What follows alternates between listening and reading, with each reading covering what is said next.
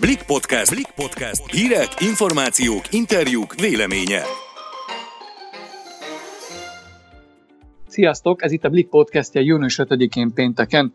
Én Vajta Zoltán vagyok. Én pedig Balázs Barnabás. Az Egyesült Államokban uralkodó polgárháborút idéző hangulatról fogunk beszélni. Felidézzük, mi váltotta ki a heves tüntetéseket, milyen mélyebb indulatok törtek a felszínre, végül kitérünk arra, hogy az óriási elégedetlenségnek milyen politikai hatásai lehetnek. Az adás második felében Sérlei Noémi kolléganőnk beszélgetését hallhatják Gadanet Zoltánnal, a GDN ingatlanhálózat alapító tulajdonosával, aki elárulta, hogyan alakultak az elmúlt pár hónapban az albérletárak, és kiderül az is, hogy várható-e további csökkenés. Vágjunk is bele. Eltemették George Floydot, akinek halála sok helyen erőszakba torkoló tüntetés hullámot váltott ki Amerikában. Az afroamerikai férfit gyakorlatilag megfojtotta egy rendőr, és erről videófelvétel is készült, bárki megnézheti, miközben őrizetbe vette is a nyakán térdelt. Azóta százezerek vannak az utcákon, rendszeresek a gyújtogatások, a rendőrség tehetetlen.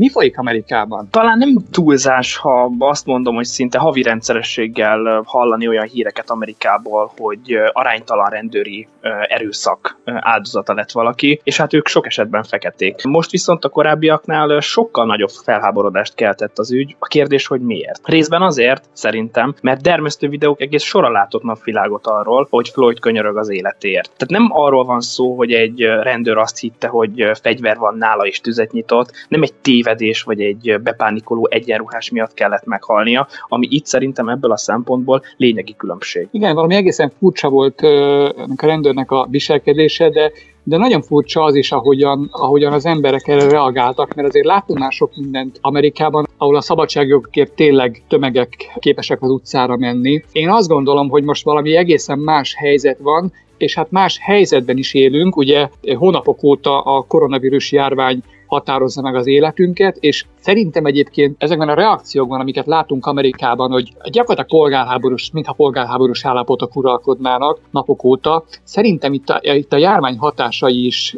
érződhetnek, mert hogy ugye szétesett a világunk, mindenki tehetetlennek érzi magát, mindenki frusztrált, tömeges a munkanélküliség, nekem is vannak Amerikában ismerőseim, akik teljesen kétségbe vannak esve, nem tudják, hogy mi lesz, mi se tudjuk, hogy mi lesz, mit hoz a jövő, mikor lesz ennek az egésznek vége, és hát ugye mondtam, hogy olyan, mint a polgárháború lenne, és ugye háborúban azért azt emlékszünk a történelemből, mindenki a történelmi tanulmányaiból, hogy egészen elképesztő módon tudnak viselkedni az emberek. Szerintem itt is valami hasonló lehet, én azt gondolom. A lét határozza meg a tudatot, és ez most is egyébként nagyon jól látszik. Hát gondoljunk csak abba bele, hogy a járvány miatt kialakuló gazdasági válság miatt 10 milliók vesztették el az állásukat az Egyesült Államokban. 10 millió embernek gyakorlatilag az egzisztenciája került veszélybe, nem is beszélve mondjuk azokról a gyerekekről, vagy esetleg feleségekről, akikről nekik még gondoskodniuk kellett. Tehát nagyon-nagyon-nagyon rossz a helyzet. Olvastam nemrég egy kutatást, amiben azt írták, hogy az amerikaiak 50%-ának nincsen egy hónapnál nagyobb megtakarítása, és ha azt nézzük, hogy egy hónapja vagy mondjuk két hónapja kezdődtek el az elbocsátási hullámok, gyakorlatilag nagyon sok ember most érhetett el arra a pontra,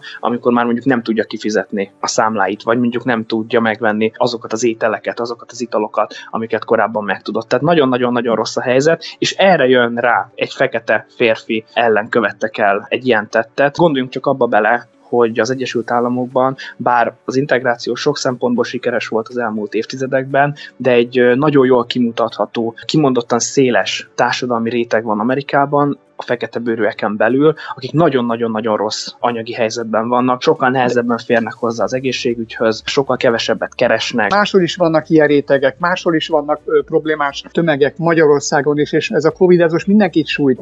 Mindenhol munkanélküliség van, mindenhol kilátástalanok, és mégis Amerikában történt ez meg. Berobbantotta Igen. szerintem. A de szerintem, de szerintem azért ott, mert máshol is berobbanthatná, de mégsem robbantja be, mert hogy Amerika egy nagyon, hát egy erőszakos társadalom. Boldog-boldogtalannak hegyvere van van, bemész a boltba és veszel egy lőfegyvert, és tényleg az emberek, nem tudom, olvastam egy könyvet, hogy 93-ban az amerikaiak 42%-ának saját fegyvere volt, szerintem ez most is még akár több is lehet. Kutatás szerint 75 és 2000 között a magánszemélyek által birtokolt fegyverek 800 ezer életet oltottak ki. 1996-ban több mint 9000 gyilkosságot követtek el a magánszemélyek által tartott fegyverekkel, meg hogy olyan statisztikai adatok is vannak, hogy 2,7-szer nagyobb eséllyel lettek gyilkosság áldozatai, és ötször nagyobb eséllyel követnek egy gyilkosságot azok, akiknek van fegyverük, és a, a fegyver jelenléte az, az úgy egészen furcsa módon meg tudja változtatni az egyes embert, és a tömegeket is, hogy voltak ilyen kísérletek, hogy a játékpisztolya, azok a gyerekek, akik játékpisztolyjal játszanak, azok nagyobb eséllyel rombolják le a többi gyerek homokvárát, tehát erőszakossá tesz a fegyver, és hogyha egy társadalomban a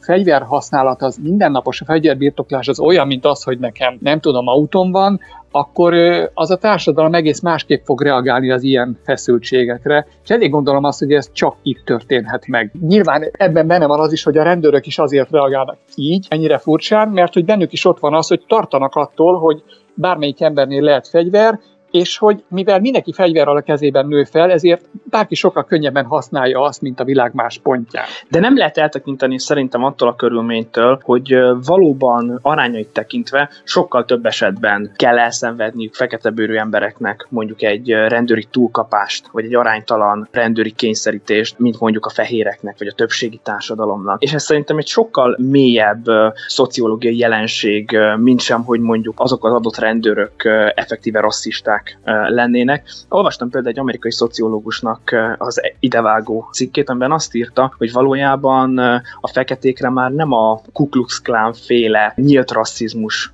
jelenti a legnagyobb veszélyt, hanem a, hanem a lappangó előítélet a legveszélyesebb, és, és ilyen, ilyen esetekben, amikor egy rendőrnek élethalál között kell döntenie, amikor meg kell védenie magát egy igazoltatás kapcsán, egy igazoltatás közben, akkor neki, neki az ösztönei törnek felszínre, és ebben az az esetben, ha ő azt gondolja mélyen a lelkében, hogy mondjuk egy fekete ember könnyebben ránthat, vagy nagyobb eséllyel ránthat fegyvert, mint mondjuk egy fehér, akkor értelemszerűen sokkal erőszakosabban fog fellépni az igazoltatás Nem kellene során. egy lefogott fegyvertelen embert, nem tudom, megfojtani, nem tudom, percekig. Itt más hát... a helyzet, pontosan. Tehát ez a korábbi esetekre volt igaz, amik egyébként szintén nagy felháborodást keltettek. Ez az eset pontosan abban különbözik a többitől, hogy itt jelenleg egy fegyvertelen, megbilincselt embert folytottak meg, és azóta se tudjuk, hogy miért, hogy mi indokolta ezt, a rendőr pedig egyelőre nem mond semmit. Gondoljunk bele abba, hogy 60 évvel ezelőtt még hatályban volt a fai elkülönítés lehetővé tevő szabályozás például a buszokon és a pályaudvarokon. Szintén 60-70 évvel ezelőtt még el lehetett különíteni az iskolákban fai alapon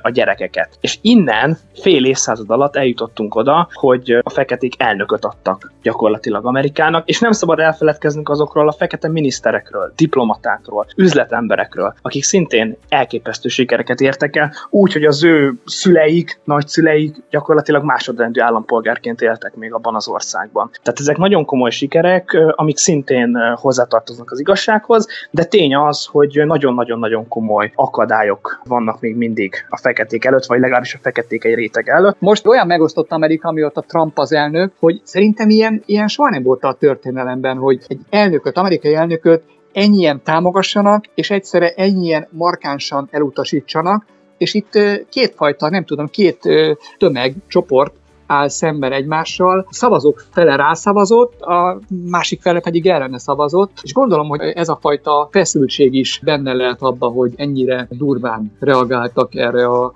Hát, hogy az elején mondtad, hogy azért volt már ilyen, hogy, hogy rendőri túlkapás feketék ellen, de azért ilyen hatása azért még nem volt. Azért az fontos megjegyezni, hogy korábban is komoly ellentétek húzottak a két tábor között, és nagyjából ilyen arányban oszlottak meg az aktuális elnök támogatói és ellenzői, de az is tény, hogy olyan komoly ellentétek a két tábor között, olyan nagy távolságok, mint amelyek jelenleg vannak, ilyenek szerintem nagyon-nagyon-nagyon régen nem voltak. Idén elnökválasztás lesz, egy rendkívül kiélezett verseny, gyakorlatilag már zajlik a kampány. És nagyon sokan azt gondolták, hogy a koronavírus gazdasági hatásai lesz a fő téma, úgy látszik, hogy emellé hozzá kell még adnunk a képlethez a feketék helyzetét, illetve a rendőri túlkapásokat is, bár én azt sejtem, hogy a választások fő témája mindenképpen a gazdasági hatás lesz, ugyanis az amerikai szavazók leginkább a, a pénztárcájuk alapján szoktak szavazni. Akkor legyen ez a végszó, és a továbbiakban pedig Sélei Noémi beszélgetését hallhatják Gadanet Zoltánnal, a GDN ingatlan hálózat alapító tulajdonosával, aki arról beszél, hogy hogyan alakultak az elmúlt hónapban az albérletára. Kiderül az is, hogy tovább csökkennek-e a lakbérek. Az egyik kutatásukból már kiderült, és persze már tapasztalni is lehet azt, hogy a koronavírus járvány egyik ingatlan piaci hatása az, hogy drasztikusan csökkentek az albérletárak nagyon rövid idő alatt. Ugye többen a turizmus visszaesésével magyarázzák, kikerültek az Airbnb-s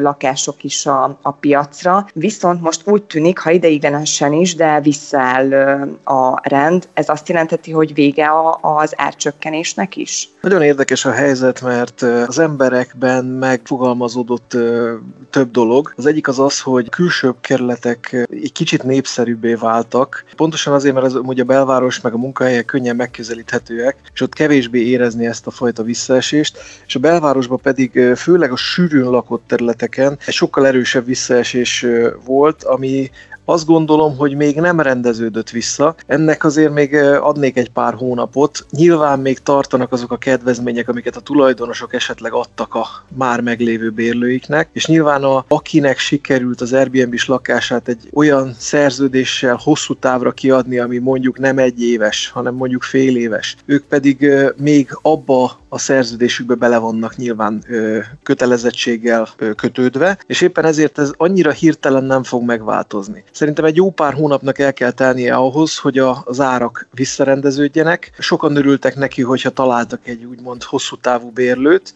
és hát nyilván ott azért valamilyen elkötelezettség van. És a turisták sem jelentek meg még, alapvetően azért ez egy kicsit jobban elhúzódik. A korábbi évek tapasztalatai ugye azt mutatják, hogy nyáron a ponthatárok kihirdetésével növekednek az albérletárak is, Pontos forgatókönyvet ugyan még nem tudunk arról, hogy szeptemberben majd hogyan fog zajlani a, az oktatás, illetve hogy lesz-e második hullám, ha lesz, akkor az milyen mértékű lesz, ugye nyilván ez befolyásolja ezeket a döntéseket is. Hogyan alakulhatnak az árak? A tulajdonosok válaszút elé kerülhetnek el. Ugye nagyon sok szerződés szokott lejárni egy augusztus-szeptember környékén, mert az egyetemisták, akik esetleg kikerültek az egyetemről, az ő szerződéseik ugye most járnak le ebbe az időszakba. És válaszút elé kerülhetnek-e a tulajdonosok, hogy csökkentenek az árakon, annak érdekében, hogy megtartják a bérlőt, vagy esetleg más megoldás felé néznek. Nagyon érdekes helyzet előtt állunk, ugyanis ugye tényleg, ahogy ön is mondta, nem tudjuk, hogy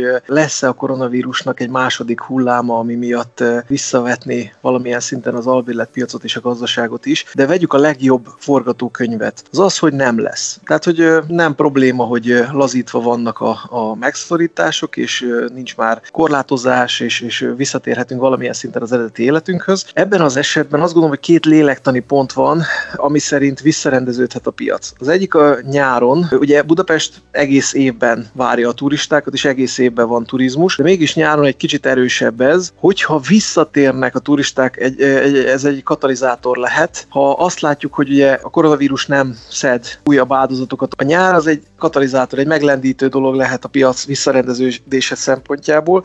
A következő lépcső, amit ön is említett, hogy a, a diákok. Hát úgy szintén a, a diákok, hogyha vissza tudnak térni, és a bérleti szerződések, ahogy ön is mondta, vissza tudnak rendeződni az eredeti állapotba, ez a leggyorsabb módja annak, hogy mondjuk év végére egy közel a tavalyihoz mérhető árakat érjünk el a bérleti díjak tekintetében. De azt gondolom, hogy egyébként ez akár jövő év második feléig is elhúzódhat, mire minden visszarendeződik. Azért ez egy nagyon-nagyon hirtelen és sokkal erősebb visszaesés volt, mint mondjuk amit 2008-ban tapasztaltunk. Teljesen más hatásai vannak, tehát teljesen másként reagáltunk rá. A pénzügyi piac az egy sokkal gyorsabban, egy, hogy egy grafikonon nézzük ezt a pénzügyi piacon egy felpattanásnak mondják, hogy a grafikonon ugye egy hirtelen leesés után egy visszarendeződés van, az ingatlan piac sokkal lassabban reagálja le. Úgyhogy erre lehet számítani szerintem a legjobb forgatókönyv szerint. Átlagosan egyébként Budapesten mennyivel csökkentek az árak, az albérletárak? A legdrasztikusabb tényleg a belváros volt, nyilván ott is voltak a legmagasabbak az árak, ott feleződtek tulajdonképpen. Ki is alakult egy olyan helyzet, hogy sokan, akik mondjuk bejártak dolgozni agglomerációból, ők kaptak is a lehetőségen, és mondjuk eddig túl drága volt nekik egy albérlet, és, és mondjuk ők, ők egy, egy piac volt, akik úgy gondolták, hogy erre az időszakra akár egy egyéves szerződéssel be tudnak költözni a városba, és akkor ez egy életforma váltás, és akkor ez alatt az egy év alatt eldöntik, hogy tudnak-e maradni, tudják-e ezt majd a későbbiekben finanszírozni, vagy kiköltöznek, de alapvetően belváros az szinte feleződött, főleg a sűrűn lakott részek, ugye ez két dolognak volt köszönhető, a kijárási tilalom miatt sokkal kevésbé volt, fogalmazunk, hogy az emberek számára élhető egy sűrűn lakott társaság, hiszen tartottak tőle, hogy a szomszéd betege, ő elkaphatja, nagyobb esélye van rá, ezért itt jelent meg a legnagyobb visszaesés. Nyilván ez annak is volt köszönhető, hogy itt voltak a legmagasabbak az árak. Külsőbb kerületekre ez, ez ennyire nem volt jellemző egyébként. Vidéken is tapasztalható ez, a, ez az árcsökkenés az albérletek tekintetében a megyeszékhelyeken? Igazából ott sokkal inkább a diákoknak a, az eltűnése, illetve az, hogy, hogy kisebb mozgás, kisebb turizmus, de sokkal kevésbé sinylette meg. Ott inkább ilyen 20% körüli visszaesést lehetett tapasztalni. Azt látjuk, hogy a vidéket sokkal kevésbé érintette meg. Koncentráltan kevesebb nagy társasház van, akár bármelyik vidéki városban, és éppen ezért ott azért érezhető volt, de alapvetően nem, nem volt olyan súlyos, mint mondjuk Budapesten és Budapest belvárosában. Tehát nem volt akkora a visszaesés. Nagyon szépen köszönöm, hogy válaszolt a kérdéseinkre, a hallgatóinknak pedig a figyelmet. Köszönjük, hogy a Blik podcastjét hallgattátok, legközelebb hétfőn találkozunk. Sziasztok! Sziasztok!